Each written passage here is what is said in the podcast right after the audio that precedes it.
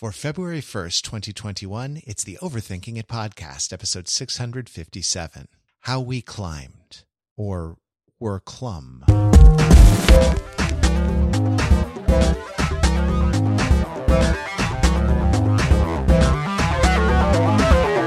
Hey, it's Overthinking It, where we subject the popular culture to a level of scrutiny it probably doesn't deserve. The Overthinkers are your smart, funny friends from the internet, never happier than when we are using our literary studies degrees to actually do some literary studies. I'm Matt, and that's Pete. Hey, Pete, how are you? Finally. Finally, the poem, the verse has come back to the podcast. You know, they tell you you don't use an English degree, but start a podcast and wait 13 years. You're uh, welcome. Overthinking.com slash join. Five bucks a month, guys. Those student loans don't pay themselves. Uh, all right. Well, Pete, let's just dive back in like, uh, like, um, the Lord of the Rings movies. Let's, you know, not, not waste a whole lot of time with, uh, previously on the, uh, inaugural poem uh, the hill we climb. Let's just dive back in. When we left, we had just finished with a. Uh, oh, see, now I'm doing it. We had just finished. Uh, we seek harm to none and harmony for all.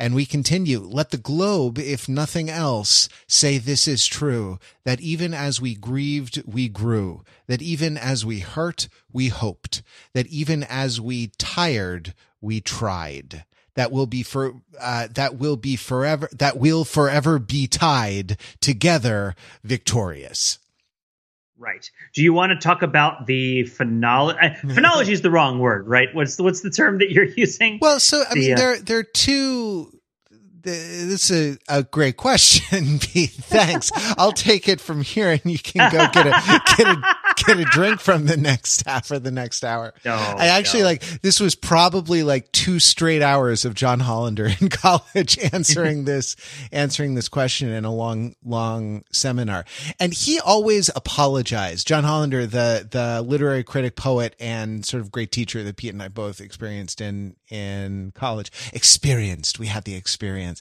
um, that we both took a class from in college. Uh, and, and, um, he was always kind of apologetic, like, guys, I really like am sorry that I'm using this, this 50 cent word phonology or phonological to discuss these things. But what I'm talking about is the, the meaning making um, relationships and the sound relationships and how those relationships relate, right? You have the, the, the sound purely as kind of an aesthetic phenomenon.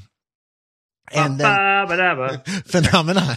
Da, da, da, and then you have the you have the kind of the the way that the language creates meaning and the way the the poem creates meaning in this particular language. Like for example the hill we climb you know?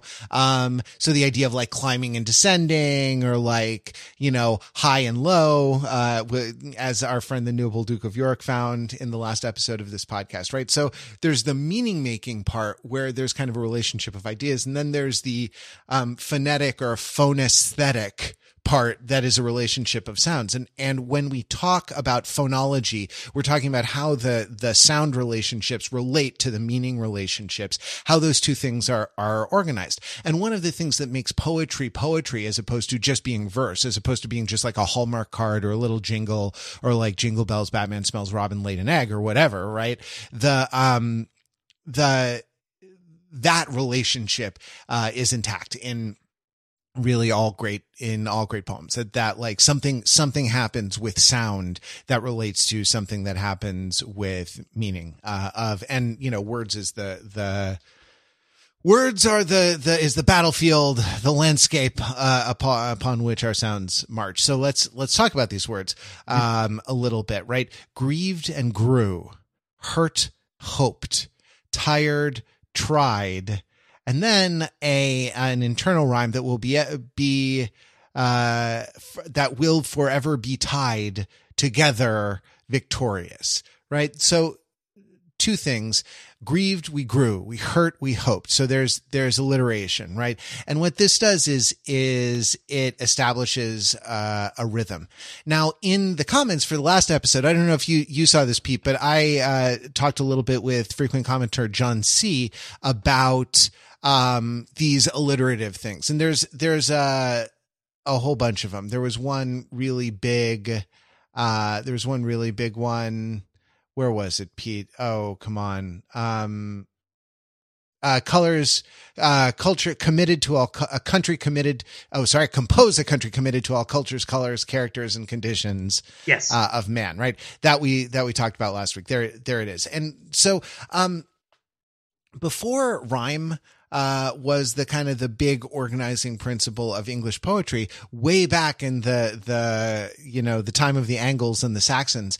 The, um, the main metrical mode, uh, man was uh, alliteration. So the, um, the poems were in these kind of generally four beat lines, da da da da da da da da da da da da da da and you know not not super regular, um, but like four beat lines, and generally two or three of them would alliterate. So it would be like a a a x, you know.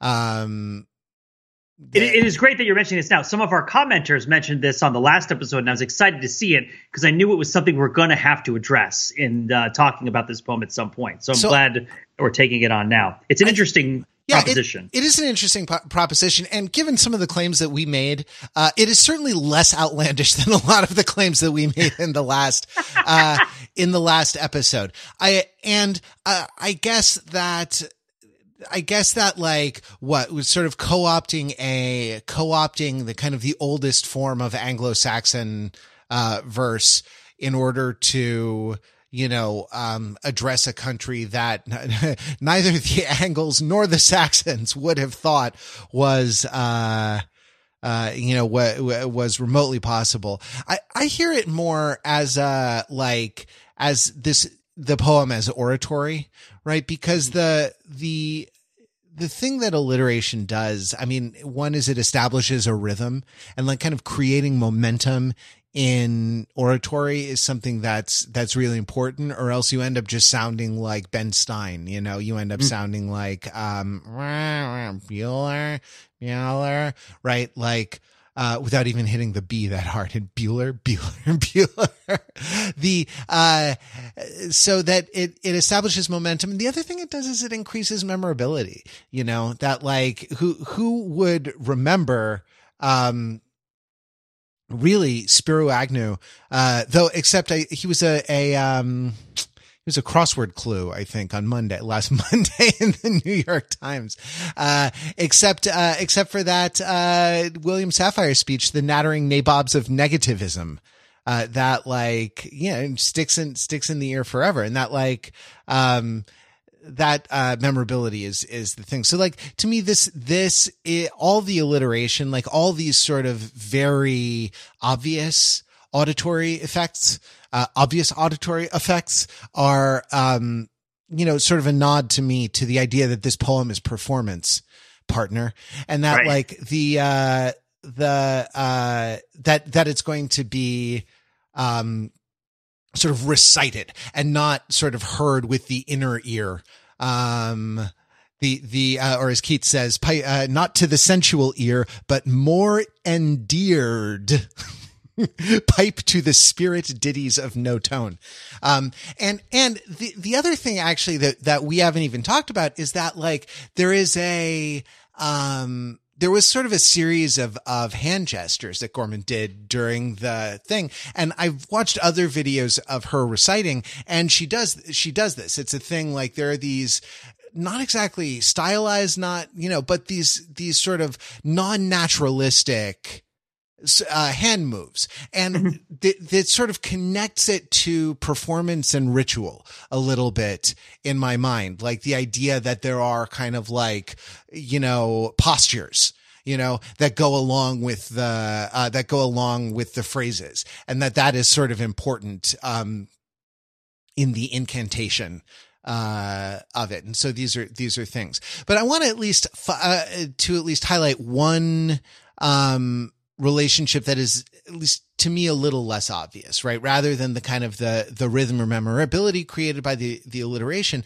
there's something something interesting going on with the vowel sounds here. Um, and this is again, this is straight out of Hollander. uh, which is a, a little known album that that we are cutting right now.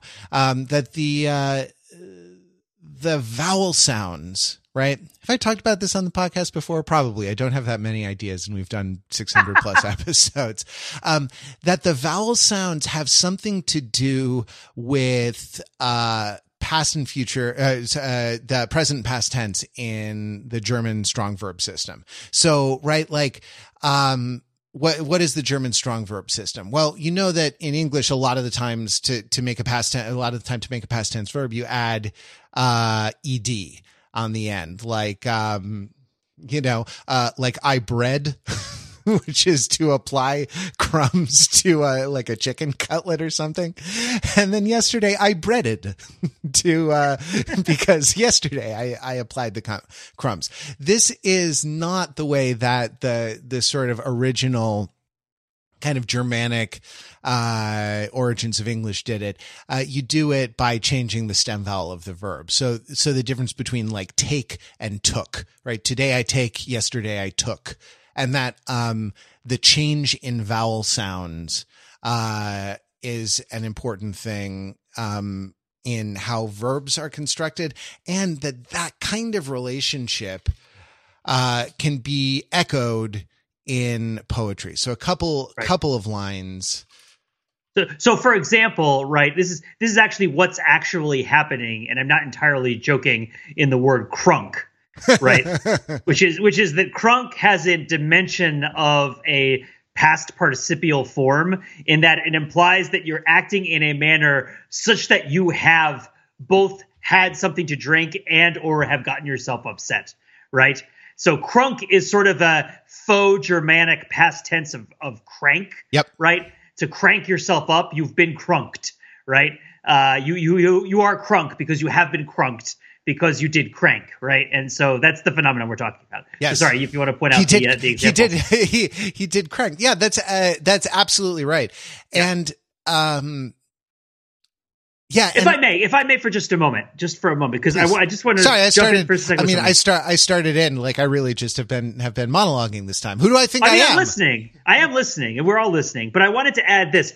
I think it's useful in the, especially English is tricky. One of the many things that makes English tricky is the layering of the different linguistic uh, influences that correspond to the history of the invasion of the British Isles, right? Which is something I lean on a lot when talking about the history and structure of language and its its word forms and verb forms and and vocabulary, right? I love to tread out the old, you know, pig is pig and pork is pork, and you've never really questioned why in English we have two different words for these things that are from two different languages, but then you remember that the Anglo-Saxon raised the pig and the and the Norman ate it right? And the, that's why you use the one word for the other, and so on and so forth. And and I think it is tempting and often yields insights to look at the through line in which different uh, I guess I would even say tools in the toolbox in a particular language arrive into use, right? You could say, okay, this is from this is from German. The words involving the law and Latin they might come from Old Norse, right? Because when the Vikings invaded, they brought a legal system that didn't previously exist, right? When the Danes or whatever came in, or, or you know, various the various kind of layers, right? But that doesn't necessarily mean that every tool that originated in the language for a particular reason related to an ethnic migration remains dedicated strictly to the purposes and traditions of that ethnicity right it's it's and it's tricky because i think it it doesn't Anglo-Saxon poetry doesn't cease to be Anglo-Saxon poetry when the tools that it has left behind are picked up and used to do other things. And it, it is it strains credulity to refer to it strictly as appropriative because the tools are so basic to English right? Alliteration, right? Uh, stressed alliteration. There's only so many different ways that you can arrange the sounds in English. And, and I don't think you can really say that stressed alliteration is always going to belong to this one particular group of people. And I think we also need to monitor racial essentialism in the sense that, yeah, sure, we may look at this, you know, if we're like J.R.R. Tolkien or whatever, and we'll be like, well, the real England is the Anglo-Saxon England, and the Norman England is the fake England, right? Which is you know whatever, man. Elves are real. Um, elves are real, and French English people are not. Um, but uh, no, they're going. They're going into the West. To, yes, there you go. they're, they're going to Wales. To, yeah. they, they, bought they bought country homes in Wales. Um, but no, it's uh, it, it's that um, it's that we might think that in particular the white forms and tools that are used in English must necessarily be different from the black forms and tools that are used in English until you sit down and like openly acknowledge, you know, say African American vernacular English as a dialect of English that shares dimensions with other dialects that are regionally uh, proximate to it, right? As it might be in any sort of other dialectical continuum, uh, right? In in the sense of like a, a when, southern person. When you say di- when you say dialectical, Pete. I'm using the wrong word. what I mean is when two languages meet and they just have a big old argument. No, it's uh, no, you know what I mean. Uh, when well, maybe you don't, but the idea that you know within a language, right? If you have people French, who have adopted a particular English, mode of speaking, franglais. You know, yeah, exactly. A, thesis, antithesis, synthesis. it's a dialect dialectic. Yes. Yes, and, and, yes, and the uh, this is this is from that great work of uh, Hegel, uh, Rico Suave, ale, ale. Uh, but um, no, it's it's that even where where a language is spoken, and it's interesting, I think that we that despite conjecture, what conjecture might lead us to suppose would happen, this has not stopped happening in the age of the internet, uh, people who live in particular places and speak a particular language will drift with their neighbors towards speaking it slightly differently from other people. And and so if you have two places that are relatively close to each other, they might drift in a manner that's relatively close to each other to a greater degree than the ones that are far away, right? And so and so one of the weird things that happens in English uh, in America is we have a whole ton of people from the South who all pick up and move to the North all at the same time, which jumbles up all of our dialects right? Because we had southern dialects and northern dialects, and there's like a continuum, and then it all just sort of gets turned over, and there's this burst of kind of creative destruction in the language. And of course, the United States is a place where there's a lot of migration all the time. People are, are immigrants are coming in and out. People are moving here and there in trains and and in uh, covered wagons and cars and whatnot. So uh, uh, in that order. Um, but yeah, it's uh, I'm just what I'm saying is that I think that if you look at uh, African American prosody in the broad sense, you find more than a few elements that you can identify as having been associated with a descent from Anglo Saxon English as distinct from Norman English uh, or Old English, even, right? Um, or I should say, Anglo Saxon, the Anglo Saxon side of that transformation from a patois into a delicious slurry known as Middle English, right? Uh-huh. Um, yeah. As as the sort of different versions of it fused together. Well, the big one that always comes up that that uh, you can always kind of point to is the word axe, right? Mm. Wherein axe is an Old English form of the word ask. Totally normal, probably more common in old in Anglo-Saxon Old English than the word ask was right? And yet axe is what's used in, you know, or what might be used, right, in certain sorts of African American vernacular English. Um, and and people be like, oh, they're saying it wrong, and it's like, well, no, actually, it's kind of more right if you're J.R.R. Tolkien, right? Like that's the, that's what the, the Numenoreans would say, right? Da, like that's da, da, when Isildur was looking for that ring, he was going to ask people some questions about it. That's why Gimli, of course, is going to give his axe to people because he's like hundreds of years old. But no, no, no, I, I'm mixing I'm mixing ridiculousness with non-ridiculousness. The point being that.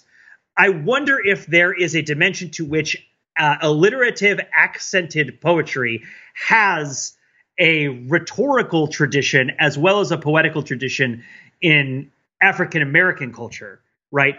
In addition to its heritage in Anglo-Saxon culture.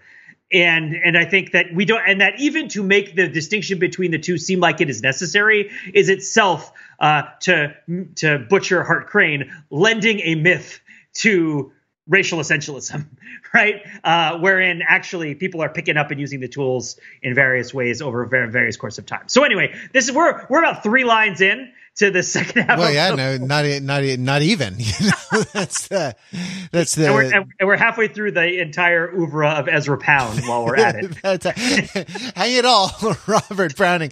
um, the uh, yeah, well, I think that's uh, right. I think that that's interesting, and I think we get sort of moralized ideas about. I actually don't even want to use the a word appropriation, but about the kind of the the jumbling, the use and misuse of the use and misuse of sound tools. You know, right. um, because really the whole poetic impulse is, oh yeah, you did that. Well, I'm going to do it a little different. You know, like, oh yeah, you did that. Like, I think I can actually do it better.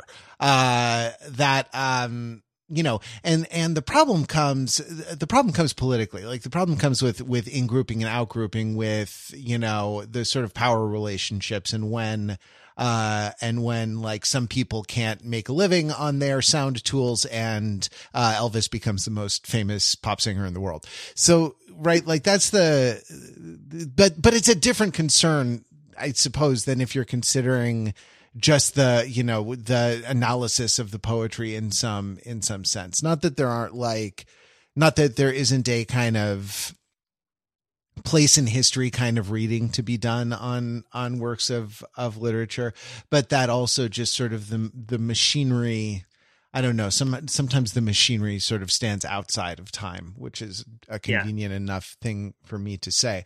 But when you know, one thing that sort of does does stand outside of time, or at least one sound tool I think that's that's being used here that would be um, difficult to essentialize along like political or racial or uh, you know other kinds of of cleavages lines um, is the idea of grieved to grew, hurt to hoped, uh, tired to tried in my i mean say them to yourself and think but i think that those vowels move front. They they become more frontal. E u mm. right? Er o uh ire i or ire uh, rye right? Like that that they go from a uh, from like a back position to a front position. This may be technically technically untrue, but it's kind of how I feel my tongue moving when I when I'm saying them. So I'm going to wait for the linguists to well actually me in the comments. And this is this is kind of the opposite of the way that that at least I'm aware of this effect being used in in Sidney's you know the nymph's reply to the shepherd, which is the the kind of the diss track on. Uh, Marlowe's the passionate shepherd to his love. Come, come live with me and be my love.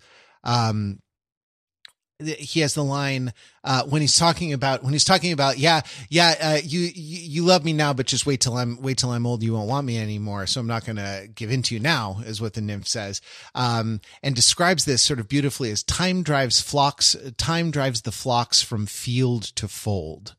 And when you go e to o from a front vowel to a back vowel that uh, mimics the way uh, the movement of like take to took right? From a front vowel to a back vowel, from from a present tense vowel to uh, present tense word to a um to a past tense word.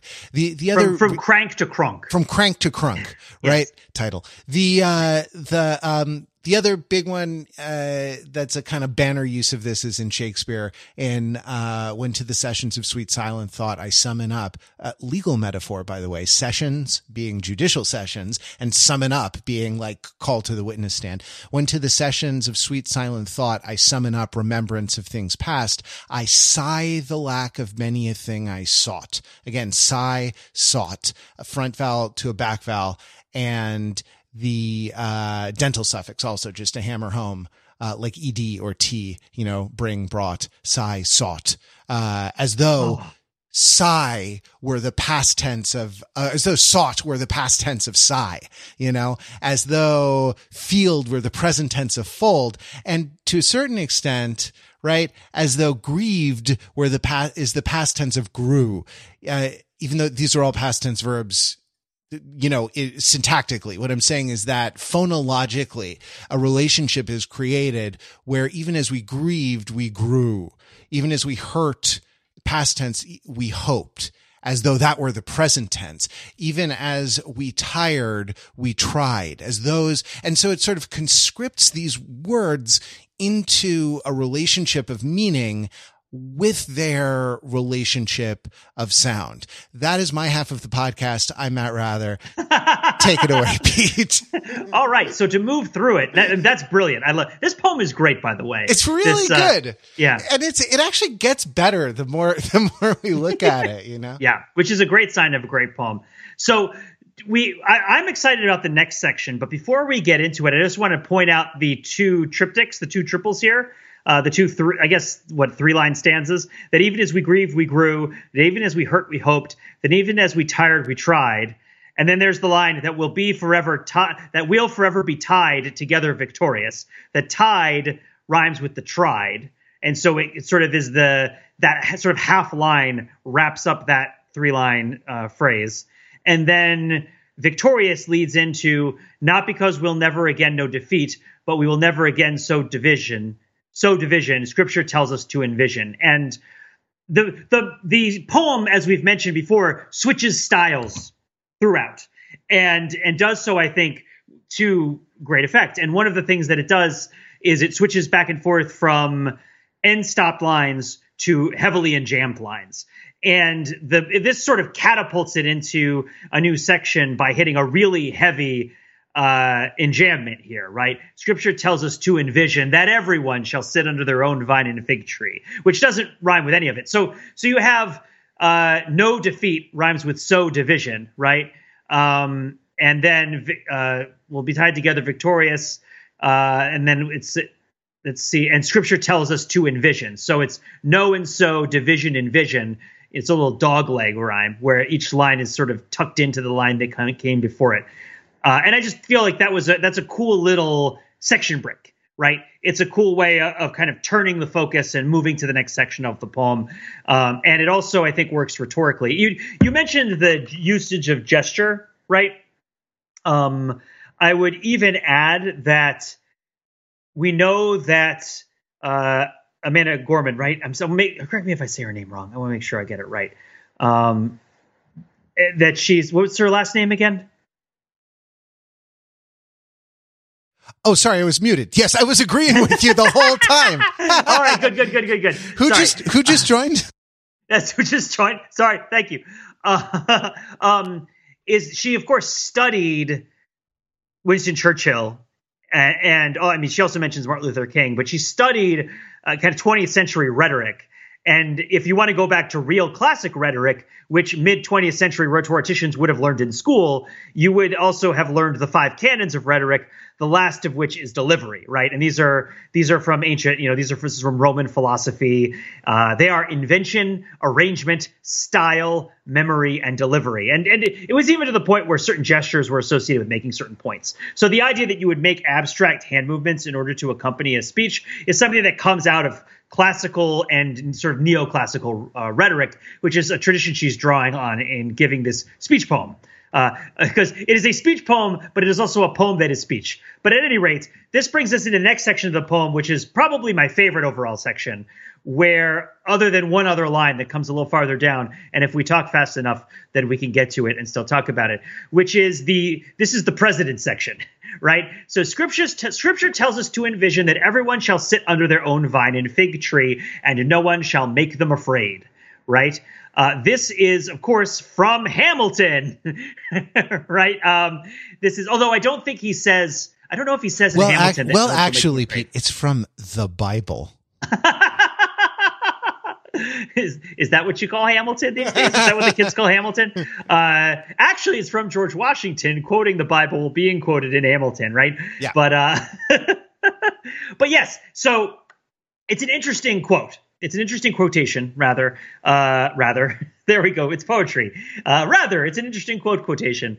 Um, in that, you know, in the Bible, you're kind of making a promise about things that will happen in the future.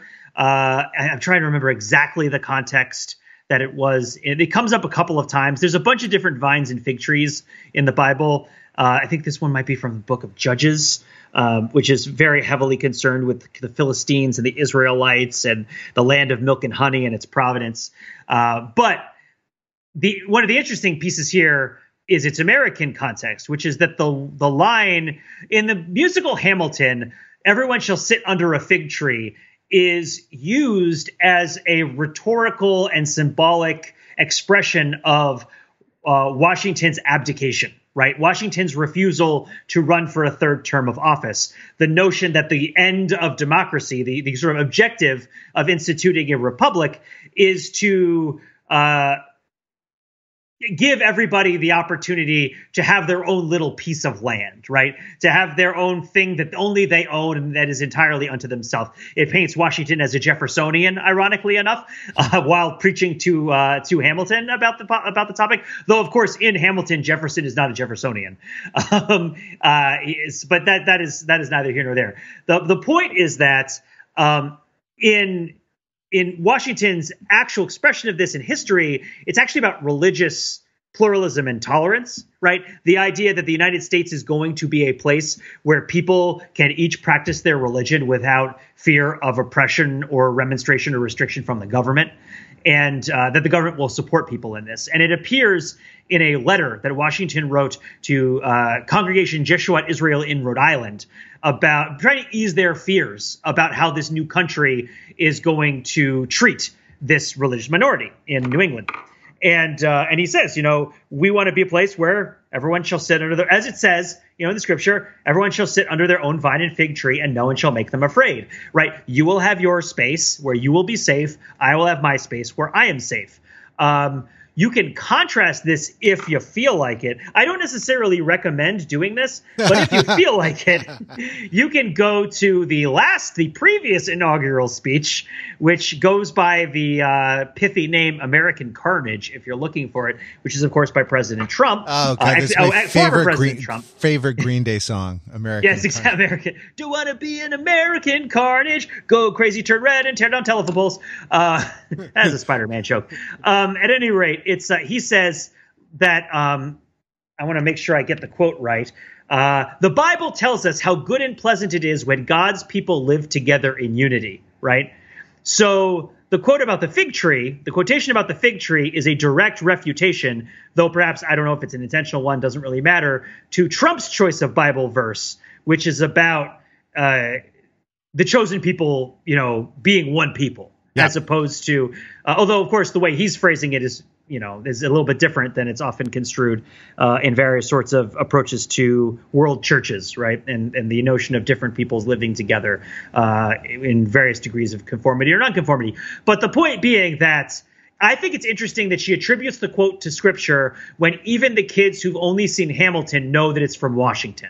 Yeah. Right. Which to me says two things. One, it's appealing to an authority older than Washington and saying and saying, well, we're not necessarily looking to Washington as as the person who said this. We we're sort of it's sort of like how the Mandalorian isn't based off Star Wars; it's based off of Kurosawa, right? It's like it's like well, if you want to make another Star Wars, you don't copy Star Wars; you copy the thing that Star Wars copied, huh. right?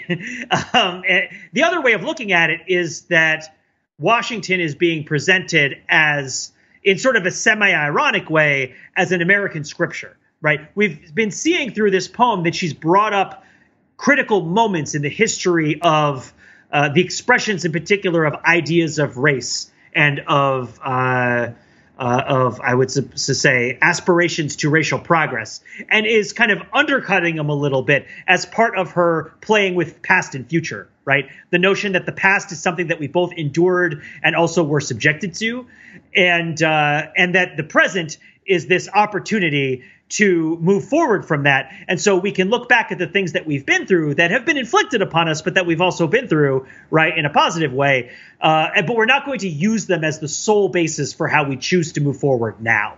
We sort of expect ourselves to be better now.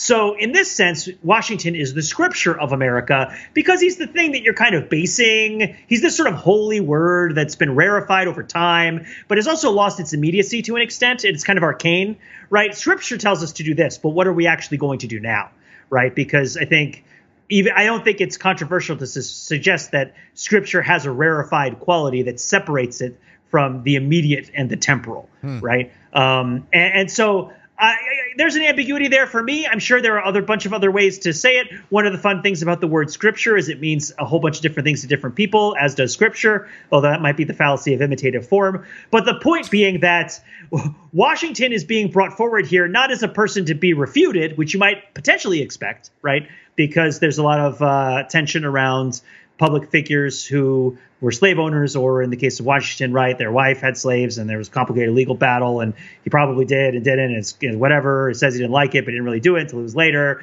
Um, but the point being that like if you're expecting a full-throated endorsement of Washington, you don't quite get it. But if you're expecting Washington to be thrown under the bus, you also don't get that. What you get is the acknowledgement of this old saying, not named, right?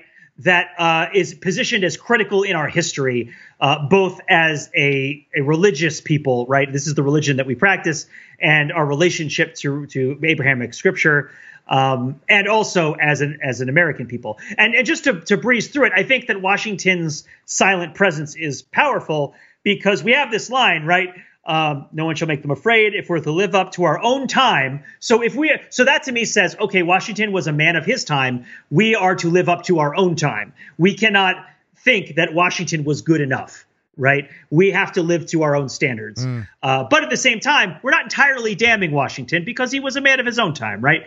Then, then victory won't lie in the blade, but in all the bridges we've made, which I think is wonderful because, of course, George Washington is a bridge right? George Washington is not only a bridge, he is a he is a bridge to uptown Manhattan. oh. So like if you're you know, in New Jersey, it's, it's it, quiet yeah. uptown. Yeah. It is. It is quiet uptown. Uh, un, uh, the traffic is unimaginable. Uh, but uh, I'm just saying, if you're in New Jersey and you want to go to Harlem, you cross George Washington, right? like that's what you do. And so I just think it's an interesting little wordplay there, a nice little joke. Uh, but also, I think a, a, prescient one. The idea that the traditions that we have. Uh, uh, you, it's almost like a swords to plowshares moment. So sure. gain life equal to the creature's power that you've exiled. But uh, Magic Gathering joke. But that that George Washington has a sword, but he also has a bridge, right? Uh, that's and that's the. I just think that there's just this this little nestled and stacked little little wordplay there that I just love. Um, the promised. So here's another one of your words. Your your your words. This one I think is by your words. I mean, uh, imitative post Germanic past tenses, right? That are created by playing with vowel tones, right? Yeah. Uh, that is the promised glade, right? Uh-huh. Um, the hill we climb, if only we dare, right? It's like Glade is is it's partially it's a it's it's related to glad, but it's also like did we glade the hill we climb? I might have mistranscribed it initially, but it's it's like it's almost as if the hill we climb is being is being populated with trees. Yep. Right, because a glade is is a is a clearing in the middle of a forest. Right and the hill, but the hill heretofore has not been described as having trees on it. And of course, the fig tree, right, is is this legacy of Washington, the fig tree, not the cherry tree. So if the fig tree is is the promise to the individual, then the forest of fig trees is the promise to the group, and the promised glade is the collection of all of the fig trees that all of the Americans are supposed to be sitting on, which clears as you crest the hill we climb. Which I'm is sorry, Pete. I amended your transcription wrong. Uh, oh, you did. Yeah, the, I had it right. I had it right. Well, it was uh, you left out two. Sorry, I thought it was you. What you typed was that is the is the promise glade, and I yeah. thought the promised glade surely, uh, but no, I was wrong. I oh. just checked a different. I just checked a different uh, transcription, and um, the good people at Town and Country Magazine uh, which was the first one Google gave me, was uh, that is the promise to Glade. Yes, the hill we the hill we climb. Not which, a common use of the word, yeah. as far as I know. I've never found. It. I think it might be new. I don't know. Um, but yeah, to glade, right? Which is to populate the area around a clearing with trees, uh-huh. right? I suppose, right? To bring a glade into experience, uh, into existence by reforestation. I suppose. I mean, I don't know. What, what, did you think about that? It's, yeah, I mean, it, yeah. Well, it's it struck me what struck me honestly most about this this little passage is that the hill we climb that the title of the poem appears in um uh, uh, appears in the poem at this point and it's it like when the title of a work appears in the work uh like that that is one to like uh to write your senior thesis on you know yeah. like that that like underline it highlight it put a star in the margin and most of all figure out what it's doing there and i i sort of figured actually that this was sort of the apex of the uh that this was sort of the apex of the hill right if you sort of think of the if you sort of think of the um foregoing parts of the poem as being sort of about the past and, and sort of about how we got to this point, how we, how we, uh, how we climbed or were clum. but, uh, but the, uh, but the following bits are going to be about, about something else and that this is the sort of, this is the, uh, inflection point, um, yeah, this is the inflection point of it. we're either, we've either been going down and we're going to turn and go up, or else we were going up and we are going to, uh, turn now and go down. Uh, for as our friend the noble Uke of, Uke of Dork tells us, when you're up, you're down, and when you're down, you're up, and when you're only halfway up, you're down, neither nor up, down. Man, that uh, crisp minty taste of a York peppermint patty makes me feel like I'm skiing down the hill we climb. Uh, it's because Pete, being American is more than a pride we inherit. It's the past we step into and how we repair it.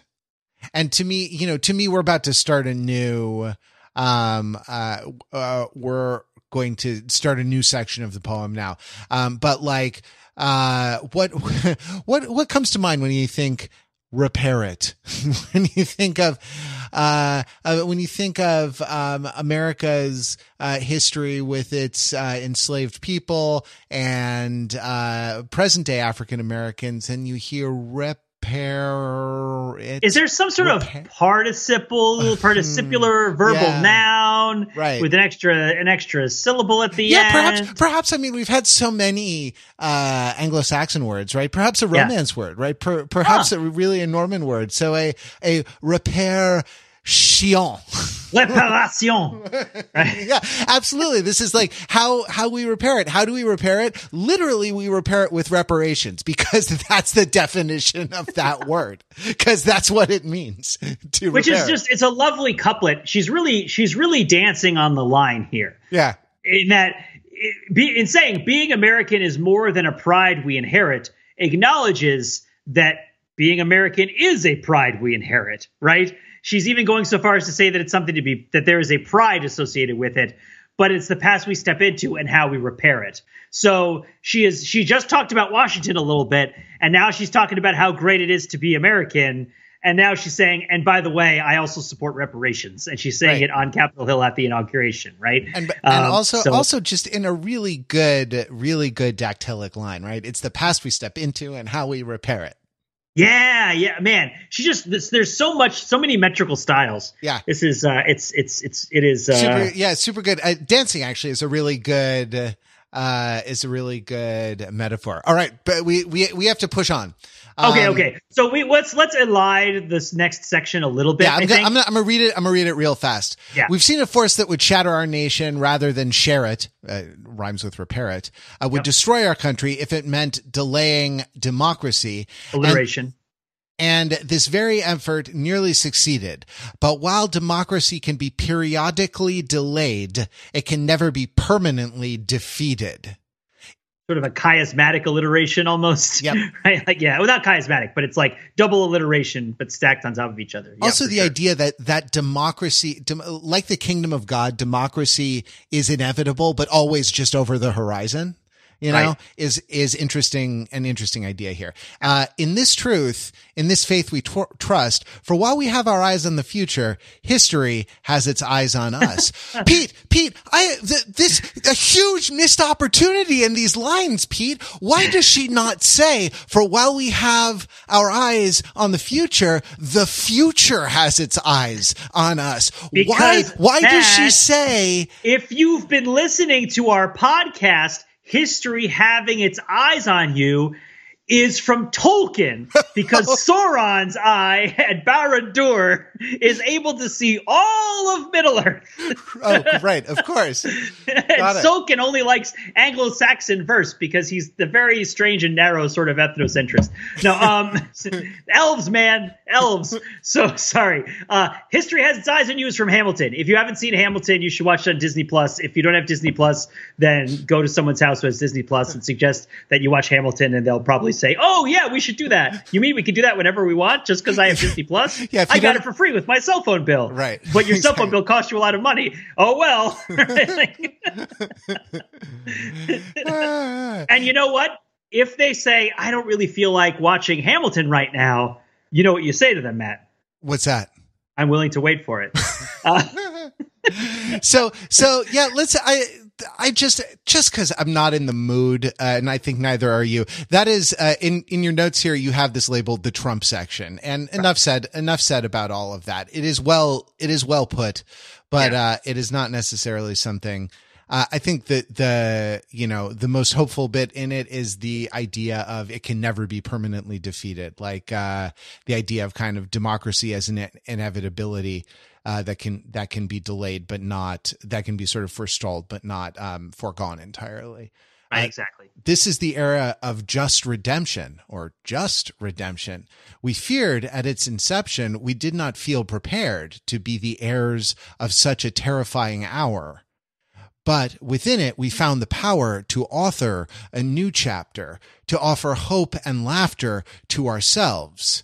So while once we ask, and just like, just listen to all that internal rhyme. It's, you know, there's a musical term, um, uh, called hemiola, where you create kind of like a primary, you create a secondary rhythm um, and a primary and a primary rhythm. Um, it's actually it, this isn't strictly what it is. It's it's usually used at cadence to kind of slow down before the cadence. But like if you have one two three one two three one two three one two three one two three one two three one two three one two three one two three one two three right, and it's a way of kind of creating uh, there's like a main rhythm, there's like a main beat, and then there's kind of like a secondary pulse that goes along, and you can kind of like feel, you know, really, really feel that that Bach jazz, you know, um, in the the hemiola. It's not quite the same phenomenon, but it sounds similar to the ear. Is like I want to be in America, okay by me in America, everything's free in America for a small fee in America,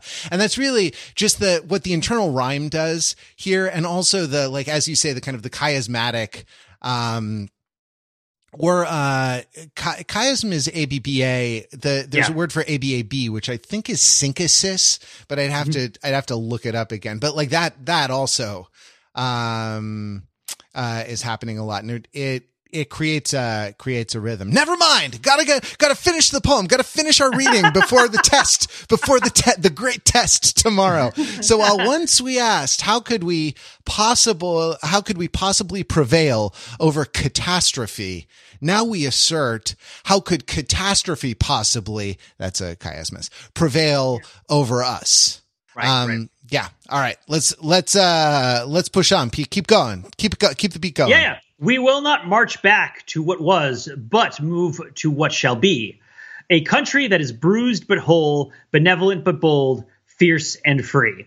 Uh, I think that this is used. This is another instance where she, at least in my reading, is recalling a great moment in in uh, the history of American racial progress and is rejecting it as insufficient to the present moment.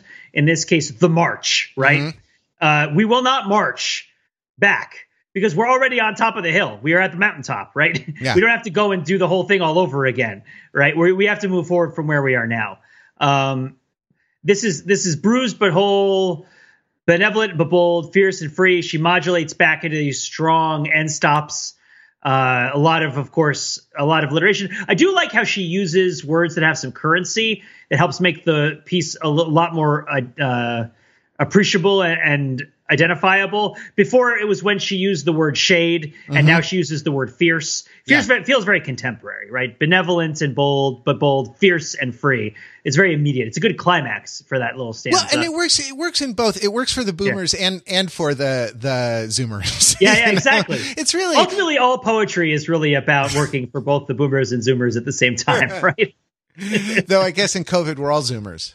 Oh. Also in COVID, don't go to your friend's house to watch Hamilton unless you've both been vaccinated, and even then, be careful. Yeah, even, even then, right? Wait two weeks for the. Put the... that joke in your pocket until it's okay, and then go over there and just be like, uh, uh, what like uh, I'm looking for a my debt work work. I'm looking for Disney Plus that works works. Sorry, go ahead. we will not be turned around or inter. Listen to these in mm, the kind of end sounds interrupted by intimidation because we know our inaction and inertia will be the inheritance of the next generation. Yeah, this is similar to before where she likes to set up these frustrations for at the ends of the stanzas that launch it forward to something else, right? In in in in in ja, right? Yeah. Which I guess she's spelling ninja very slowly. Uh, no, no, no. I'm just being too silly because I'm having too much fun. Um, interrupted, intimidation, inaction, inertia, bad, bad thing someone else does, bad thing someone else does, bad thing we do, bad thing we do. Uh, you know, inheritance, the, the the synthesis of all of those things right. the next generation and and so the the inheritance can be you know um good or bad depending right. on what you but depending on what you leave to the mm-hmm. uh uh to the next generation and the idea that like we will not be turned around you know we will not this is interesting pete when after you climb the hill do you stay at the top of the hill? Like this is, this is, seems to be what she's saying rather right. than like the noble Duke of York, you march them up to the top of the hill and you march them down again. No, we're going to live, we're, we are going to be a, a city on a hill, but that it is this kind of revision of the idea of what, what it means to be, uh, city, uh, hill and right. on as well, right? Um, that like to to the sense of uh you know uh we are we can be a city on a hill in the sense that we can be a treatise on the natural sciences where the city is somehow about the so hill. you see mortal engines matt? It's like every city is a giant is on wheels and is slowly going up a hill. And the hill is continually getting longer and longer. And the city is continuing to climb up the hill. And while it's climbing it is rapidly reforesting the hill with fig trees right and that's just like it's just this Johnny Appleseed combine that's just uh, growing this whole uh, Swedenborgian grove uh, as as it climbs this if it as it seeks the eternal mountaintop. Um, but yeah, I, I, hear what you're saying. We it's another little poetical moment because on one hand we're on top of Capitol Hill, which I think is ostensibly a hill that exists in the context of this poem, uh, or a po- a hill that this poem exists in the context of. Uh, but we're not on top of the hill, right? We're moving up the hill. Um, if you're at the top of the hill, every direction is down.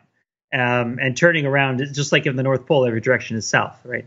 Um, anyway, our blunders become their burdens, but one thing is certain. That's a nice little assonance, right? Yeah.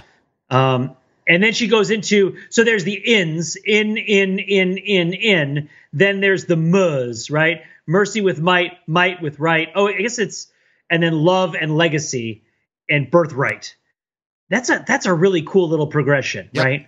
Uh, merge mercy and might and might with right, and it's almost like you're doing one of those puzzles where you change one letter in each line until you get you know from from corn to burn or something. Yeah, I would that would actually be in the middle. But so the like right the idea yeah. this is this is uh this is scriptural right this is old testament stuff this is like the lion shall lie down with the lamb uh, right. type of stuff. And it kind of imagines, if you can imagine like mercy and might being opposed to each other, you know, might just in the sense of strength is not concerned with mercy. And mercy can seem sort of like weakness because it does not insist on its prerogatives. In fact, it insists on not insisting on its prerogatives. The sort of the best uh, direct kind of scriptural citation I can give you is from the 85th Psalm, which is uh, verse 10 of the 85th Psalm uh, in in King James is mercy and truth are met together, righteousness and peace have kissed each other.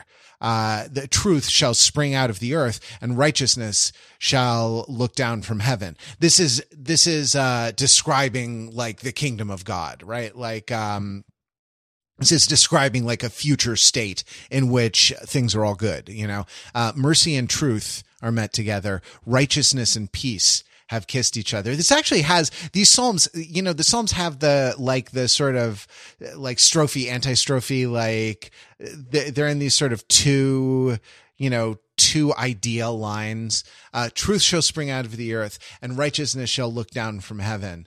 Um, sometimes there's a third, sometimes there's a third one, uh, a little third modifier, but like this is, uh, this is kind of, this really is echoing, uh, echoing this to me. Merge mercy with might and might with right. now, verse 11 of the psalm is, then love becomes our legacy and change our children's birthright. And actually, I think the, the movement also from inheritance to birthright, you know, is, uh, the idea is a different idea, right? Because one is sort of, mm, thrust upon you, right? And one is, is sort of generative. It's something that you kind of, uh, that you're kind of born into and and grow into, uh, rather than being something that you're sort of left with. That's sort of a residual after effect uh, that could be um, that could be bad. And it's, it's, it's also like, and these things, right, like are, are figured here with, uh, sounds with N and sounds with M, merge mercy and right and, uh, might with right. Um, pushing on. So let us leave behind a country better than the one we were left with. Good old, good old Boy Scout motto. Leave the yes, campground. I was, I was wondering if, if you, if that was where it was coming from for you as well. Absolutely. Yes. Well, I mean, I don't yeah. know if that's where it's coming from from her, but like, I just hear, you know, like leave the campground better than you found it. You know, that's always. Yes, yes, exactly. That's. I was going to say for me that was always associated with low impact camping, but then I looked it up and it's actually from Robert Baden Powell. Yeah yeah, which is the the original founder of Scouts, right? It, the chief yeah, scout, Lord Lord Baden Powell, the, yeah. uh, you know, the the English guy, and that like um yeah, or which has kind of evolved into what you call gym teacher wisdom, uh, yes. and the aphorism: "Leave every room cleaner uh, when you leave it than when you found it." You know mm-hmm. that, which is great words to live by, uh, really. Yeah. But let's leave behind a country better than the one we were left with.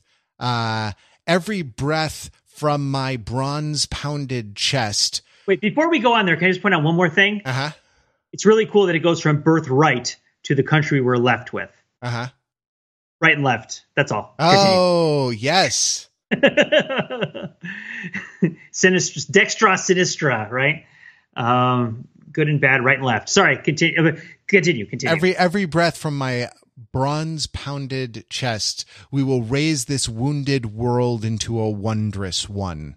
Wah, this was my wah, other. Wah. This was my other favorite part of the poem. Yeah. is the phrase "bronze pounded chest." I love this phrase in the context of this poem and, and what it's doing. It's actually, and, it's very, you know, Apache John C, right? Like, it's very Anglo-Saxon. Yes, it is. It's a kenning. Yeah. Right? It is a kenning. Yeah. Yeah. You want to explain what a kenning is? Well, no, it's, it's not quite a kenning, oh, right? Because the, the, a kenning would be like Amanda Gorman, the bronze pounder.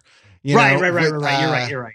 But it's, it's much more like, like a, like it feels much more like an epic epithet like the wine is. dark sea, right? Exactly. Like, yeah. That, yeah. that, that, that, this idea and also just sort of like bronze pounded. I don't know the idea of pounding. I mean, we started this poem in the belly of the beast, literally in the hold of slave ships in right. the, you know, uh, in the American slave trade and that like, um, the idea of sort of bronze pounded chests and the kind of the, the, the physical abuse, tortures, torments, yeah. really, uh, that, um, slaves suffered in the Americas are, you know, are interesting. Like the, the idea of bronze is sort of this, this golden kind of brownish golden color that is like sunlight. Uh, but it's also, you know, a certain shade of brown skin, but it's also kind of the land, you know, and it's, um, there, there's just a lot, you know, there a lot that kind of aggregates into this, uh, into this particular, into this particular line. Were there shadings of it for you, uh, beyond oh, yeah. what I've said? I mean, I think I had four of them. One is the first one is what you mentioned, which is this violence done to Brown's chests, pounding as an act of violence that's done to those chests that hurts them, right? Bronze being the color of, of skin, right? A sort of brown skin tone. Then bronze pounded chest is also goes back to that fifth canon of rhetoric, the deli- which is the idea that you are pounding your chest when you are speaking in public with great passion, right? Yeah. That that she is she is pounding her chest as she speaks, and her chest is bronze, right? The the Amanda Gorman's chest is bronze, right? Yeah. And she's pounding it because she's giving this traditional oration, right? But then also, I actually think she was wearing bright yellow on the day, but yeah, well, okay. yeah, yeah. But I mean, she's she's you know you know what I'm talking about. I do. Uh, but also, bronze is armor, right? And so something that is bronze pounded can be it can be armor or it can be a statue, and it can be pounded in the sense that it can be forged and beaten into shape, right? Uh, or it can be uh, well, not forged, but it can be it can, yeah, bronze can be pounded in that it can be pounded into shape. Yeah, it's, or hammer, it can it's be hammered, pounded. Right? Yeah. yeah. hammered, or or in the sense that it can be subjected to punishment. Right. So a bronze breastplate, right, can be the can take these slings and arrows of outrageous fortune. Right, can be battered by enemies right? Uh, and but also a bronze statue that's pounded has been shaped into the glorious shape that it's in now. So this goes back to this this duality that runs through the whole poem, this dichotomy, really more than a dialectic between uh, enduring, between witnessing and weathering. Yeah, right. I was about to say that exactly. Yeah, yeah, yeah, yeah. That that you know, statues are both witnessed and weathered, right? but when they're weathered, they turn green, and then they look like Liberty. Uh, but that's also alliteration, and now we're just writing the sequel, which isn't as good as the original. uh, and we go from they really they really made it so commercial. The sequel, it was I like the, the, original had this beautiful, yeah. you know, kind of unique unique vision, and then they just you know, a couple of hacks went at it, and they just pounded all the bronze off of the. Uh, off yeah, of that's the that song in the end by Wiz Khalifa, which is like, "Yo, it's time for the inauguration poem part two. We're gonna read it out to you." It just relates the the details of what happened. Uh, that's the Ninja Turtle song. Okay. Um, so we go from the bronze pounded chest, which will raise the wounded world into a wondrous one, to we will rise from the gold limbed hills of the west, right? So so this is a cool enjambment too, as we come into the next section, in that bronze pounded and gold limbed are associated with each other. Bronze pounded being the, I suppose, uh, more mundane substance that people are made out of, and gold limbed being the beauty of the land and this sort of gift of the land, right? Or you know, gift, what have you? The sort of beauty and and blessings that the land offers um, uh, as such. Um, and uh, well, the amber waves of grain, right? The gold-limbed hills of the west are, are they feel also a little bit like the apples of the Hesperides, a little huh, bit like yeah. you know, like Hercules going to go find the golden apples um, in the Atlas Mountains, I think, so thereabouts near Gibraltar. I'm not right. sure. Yeah, he walked um, up. He walked up right to the uh, to the window of a diner and asked, "Do you like apples?" and then they're like, "Well, we have some here." And he's like, "Hi, I'm Hercules, and I'm here at the Gold Limb Diner, where they got the great, greatest apples of the Hesperides." Well, I got Aphrodite's number. How do you like them apples? There you go. Uh, anyway, sorry. So the the next section is the is the uh, I wrote Katharine Lee Bates, Woody Guthrie, Dr. King, Churchill, the rhetorical litany, right? Um, yeah, there's is, there's there's a poem, there's a part of an oration that's called the peroration that is the the kind of the like the summary and exhortation, you know, that comes uh that comes at the end where you like really hit the theme, you know, you really kind of do your big effects um, at the uh, uh, at the very end and and sort of leave them leave them cheering. And that's the that's the part of the the poem that we're in. So sorry, Pete. Continue. Uh, the Goldland oh, yeah. Hills of the West will rise from the windswept northeast, where our forefathers first realized revolution. Very Anglo-Saxon, right yep. there. Right. Uh, forefathers first realized revolution is pretty much a straight up. Uh, that's that's Beowulf stuff. Yep. Um, we will rise from the lake rimmed cities of the Midwestern states. We will rise from the sun baked South. We will rebuild, reconcile, and recover. and every known nook of our nation and By every the way, corner. sorry, sorry, Pete. Yeah, go ahead. I, ill at uh, uh, sorry, rebuild, recon, reconcile, and recover, right? From front to back. We will Ah, it's rebuild, like past, present, future. or, yeah. uh, yeah, future, future, present, past, right? So Oh. the idea, the idea is that like we're going to put the hardship behind us. right, you right, know? right. Sorry, anyway. Oh no, no. Uh, I'll just say what when I'm when I'm making all those illusions, it's oh beautiful for spacious skies for amber waves of gray and you know purple mountain majesties above the fruited plains and whatnot. Um, and and uh, but also like I think I'm like mixing them up. But America the beautiful, right? This land is our land. This land is my you know the redwood forest, the Gulf Stream waters. This land yeah, was that- made for you and me. The windswept, yeah, was something windswept, I think, something like like that. Um, actually, windswept. She's also sort of reappropriating that from Reagan's final speech in office, where he talks about the city on the hill. Um, the uh, but that. D- d- hey Pete, remember the other day when a president was inaugurated and uh, Jennifer Lopez sang uh, "This Land Is Your Land," right? uh, and I, I, I looked around the, the, you know, around her and I thought, I wonder if these people realize that this song is about the expropriation of private property. I wonder if they really know outside of the like the jingly jangly Look, clap along campfire song Matt. what Woody Guthrie was actually about. Don't be fooled by the rocks that she's got. All right, she's still Jenny from the block. Uh, well, let's get loud. she used to have a Let's little, get- but now she has a lot.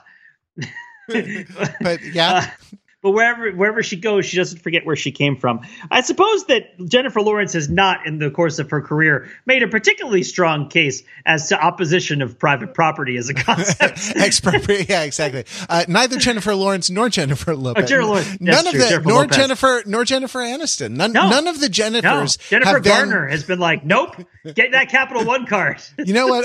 I'm I'm sick to death of these neoliberal Jennifers. on this neoliberal plane. and every every known nook of our nation and every corner called our country, our people, diverse and beautiful, will emerge battered and beautiful. Diverse and beautiful, battered and beautiful. Once again, recalling hammered bronze, Mhm. right? And this is the idea of a statue. Um, also, by the way, the Nook is an e-reader that's produced by the Barnes and Noble company, uh, and so every Nook, known Nook of our nation, is referring to people on e-readers who are trying to download the printed version of this uh, poem when it comes out, which Right. you should do. You should purchase it. Uh, I'm sorry, I own one of the only known Nooks of our nation, so I just like to plug it every once in a while so that they don't take away all the books I've already bought on it. Uh, well, yeah, yeah. I, and I, uh, I live in a corner called the Kindle because There we uh, go. Yeah, it's funny. It's funny because when we were little, there's also a pacifier company called Nook. I mean, it doesn't not a pacifier company strictly. I'm sure it also makes like nuclear materials and phosphoric acid and stuff. But like, it also makes pacifiers. it's a brand of pacifiers that we had when we were little. And uh, so in my family, uh, Nook, my family of origin, uh, Nook is the generic term for pacifier. Uh, But that is not in this poem, and that just goes to show that uh, you know every circle of readership brings its own references and glosses into a work of a work of interpretation. Um, any any anywho, we're we're almost there. I Bring know us, we're punchy. bring us, I know bring it's us late. home. Yeah, bring When home. day Pete. comes, we will step out of the shade. calling right. back, So calling back to the original bit of the poem, We- where Fenland's never-ending shade. We are not in the J.J. Abrams mystery box. We are going to answer the question from the beginning of the poem at the end of the poem, right? When day comes, we will step out of the shade, aflame and unafraid. The new dawn blooms as we free it, for there is always light if only we're brave enough to see it, if only we're brave enough to be it. Uh, right? Uh, which is a, a lot to read at once.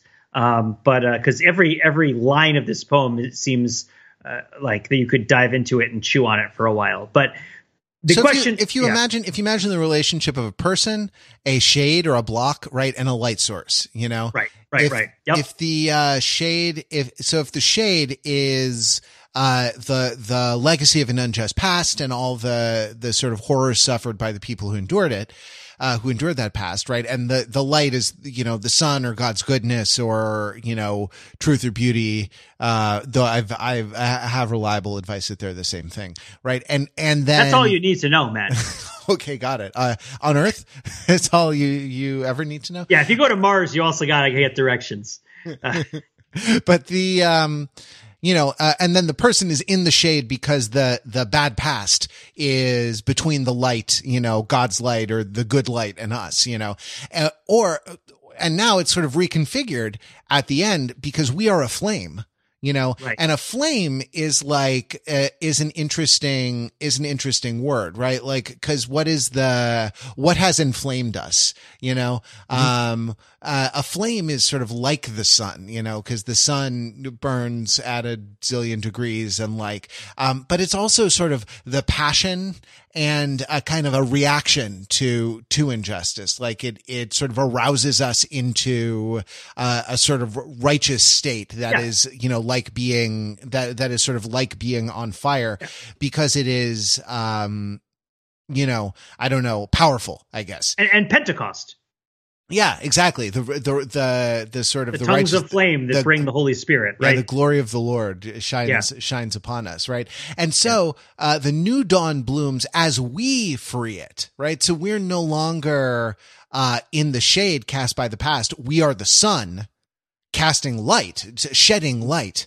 You know, as as we go, uh, there is always light if we're brave enough to to be it. And so it's a kind of like we started with one cosmology at the beginning of the poem, you know, uh, sort of sun, moon, and earth, if you will. And we kind of flip it around, uh, at the end so that we're no longer kind of eclipsed uh, by the past, but we actually throw the shadow back in the other direction, throw the shadow right. back into the past. And in so doing, by the way, kind of illuminate the past so that it can be seen clearly and not, you know, mythologized or argued about, uh, or, you know, uh, denied or minimized in, in various ways for various purposes. Right. So, so to recap, the question at the beginning of the poem is: When day comes, we ask ourselves, where can we find light in this never-ending shade? And the answer we come up with, well, when day comes, we step out of the shade, afraid on a flame, dot dot dot. There's always light, and it's basically we are the light. We have to be. If we can't find the light in the past of America because of the shade of the things that have happened, uh, then we have to be the light for the way forward, right? Um, and I would even say, and I didn't, I have not read, I not read this in any of my multiple previous run throughs of this poem, but there is seems to be a transformation here that happens with the shade, because if if we go back to the beginning, where the light is in the never, where can we find light in the never-ending shade? The loss we carry, a seamless wade.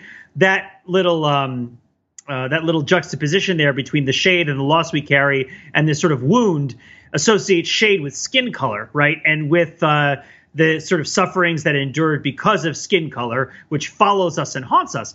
But at the beginning, and us, of course, here deliberately ambiguous, right? Between those who carry the ships and those who ride in the ships, right? Those who drive and those who those who ride them.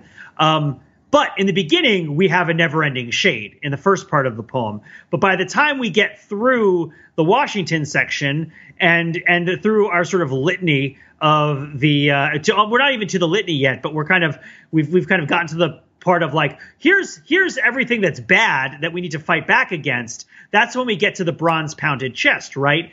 And so we start with describing the skin color of uh, in this case in this case, a woman of color as as a shade. Then we come to describe it as bronze. Then we come to describe it as like beaten bronze and battered bronze. And then we describe it as stepping forward a flame as the light of America, right?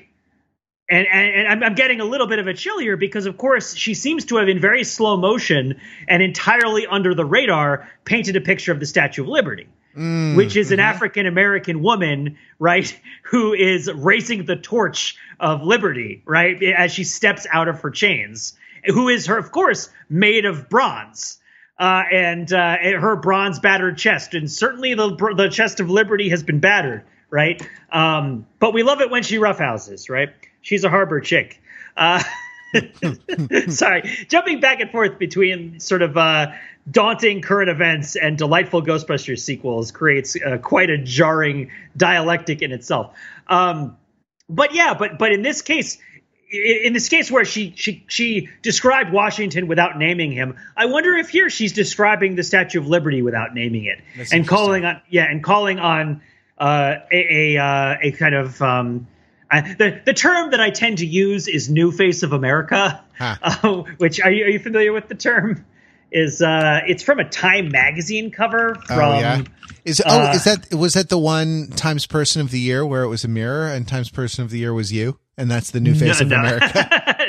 yeah, the new face of America. You are the only person that exists. Believe whatever you want, right? Nice. um, it's it's a Time magazine cover from 1993 which uh, which was showing off the latest in morph technology to show you uh, what was it that like the average, the kind of the in betweener person of America.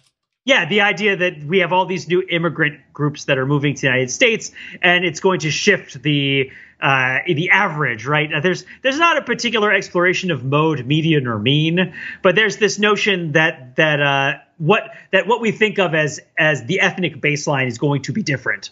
Uh, that that is that of course turned out to be somewhat true uh, in in various ways, but also just the notion that well, okay, if you're going to consider there to be an American people right? And you're not going to base it on there being an American race, yeah. then you have to have something else that holds people together, and you're going to have to come up with a different way of describing them. And so, you know, in this sense, you know, Amanda Gorman speaking of all of us as being beautiful, our people diverse and beautiful, battered and beautiful, it it lends the bronzeness to everybody, right? Eh, it's not just her bronze chest, it's everybody's bronze chest, right? It's it's everybody becomes these statues that, and everybody is able to lift the light of liberty. So there's an interesting kind of uh, it's it's it's a dip, it's a bob and a weave, I think. And I'm and I'm I'm stretching to make it coherent more than the poem I think uh, would would do. My poem that in which I explain everything about this is worse than the poem that you're currently reading that doesn't explain it and just leaves it to the imagination. But anyway, I just wanted to point that out, right? Which is that the the light is is a light that both casts light on the past, but also casts light on the future, um, and that and that if just out of a sort of deep and boiling anger at the various negative reviews of this poem that we briefly discussed before uh, doing this episode or pair of episodes. Are there various? I, I am aware of one trollish article in a in a British uh, conservative magazine that right, was, right. you know, that got that that did what it was supposed to do, caused a stir, generated a whole bunch of of hate clicks and yeah. you know whatever, and like, but I'm I'm actually not aware of serious criticism or not yeah. criticism. I don't mean poetic. I don't mean literary yeah. criticism. I mean like I'm not aware of serious uh, derision denigration yeah, of yeah, the poem no, no. from from any quarter. I'm sure there there are some idiots who have said some That's idiotic thing true. about it, but there there always are. No, what I'm what I'm actually you know not more afraid of, but what I'm afraid of in a different way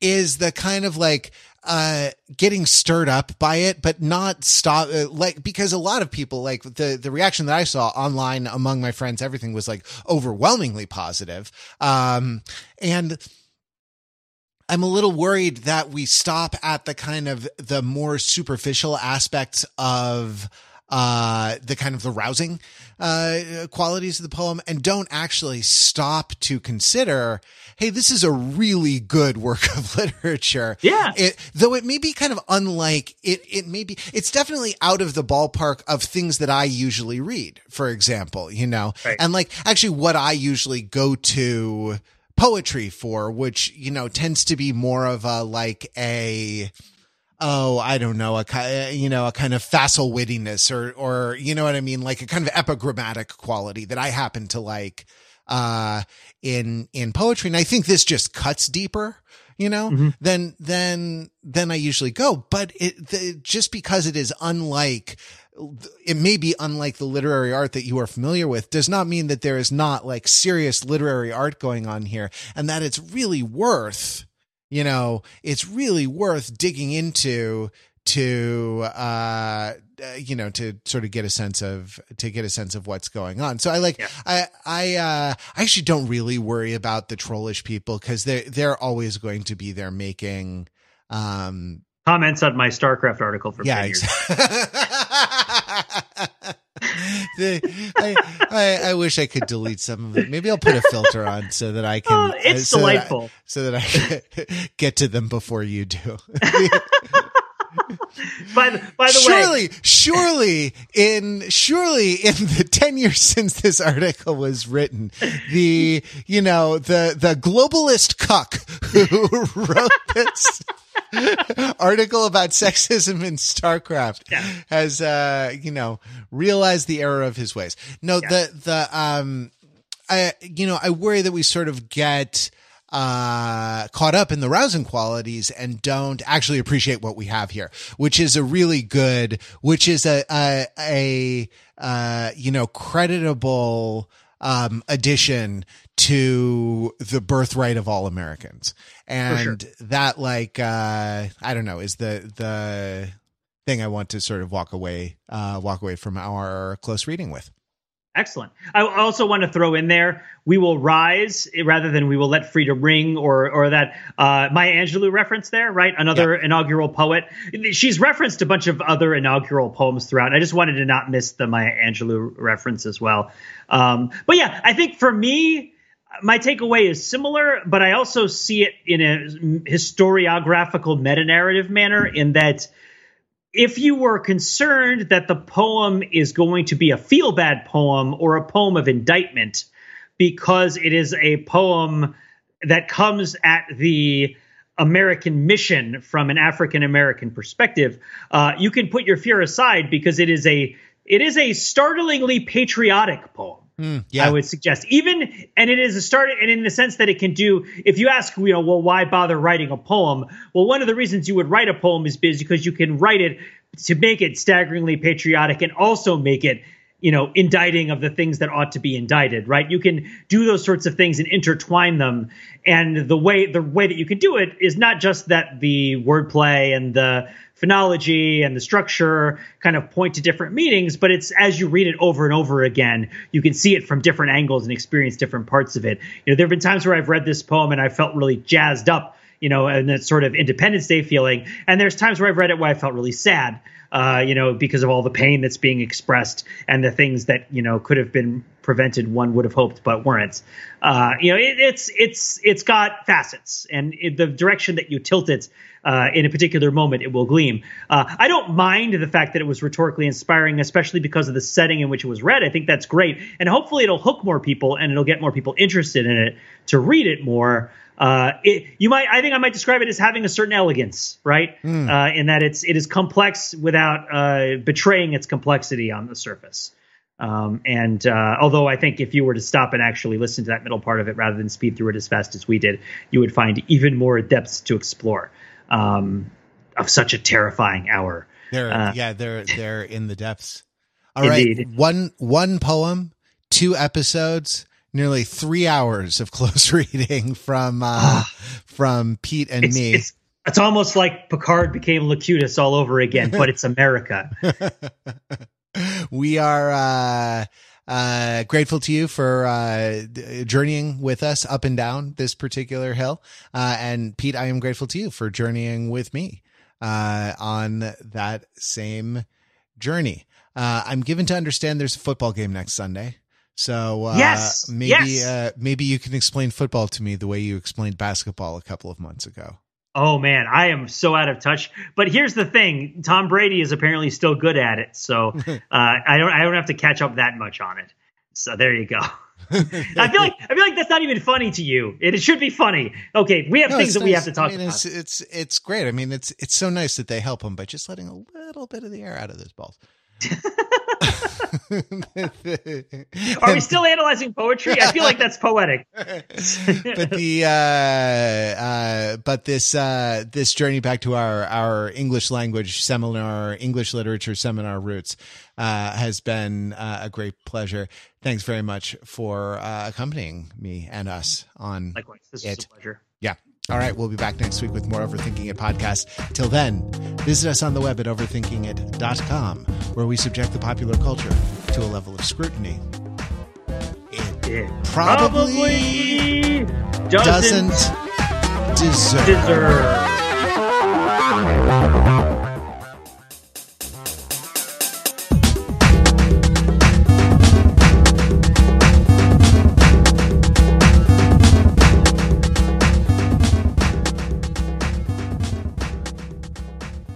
So okay, so maybe you can do like a you can't do a Netflix party of Hamilton because it's on Disney Plus, hmm. but maybe you can arrange some sort of simulcast with your friends where you can watch Hamilton. Maybe they can screen share and share their computer audio, but that probably would be breaking copyright. I'm sure they have some way of getting around it. Um, man, if only there was just some sort of way where if you really wanted to do something, but the rules weren't just preventing you from doing what you wanted to do, but preventing you from doing what was right. That if you had a way of changing those rules and rewriting them, there might be some way to experience Hamilton if you don't have Disney Plus. I, I, can't think of any other application that idea might have, but uh, uh, maybe The Mandalorian. I'm not sure. It's uh, not a. Uh, yeah, I don't, I, don't, I don't know. I mean, I, I just feel like uh, whatever. I'll just throw away my shot.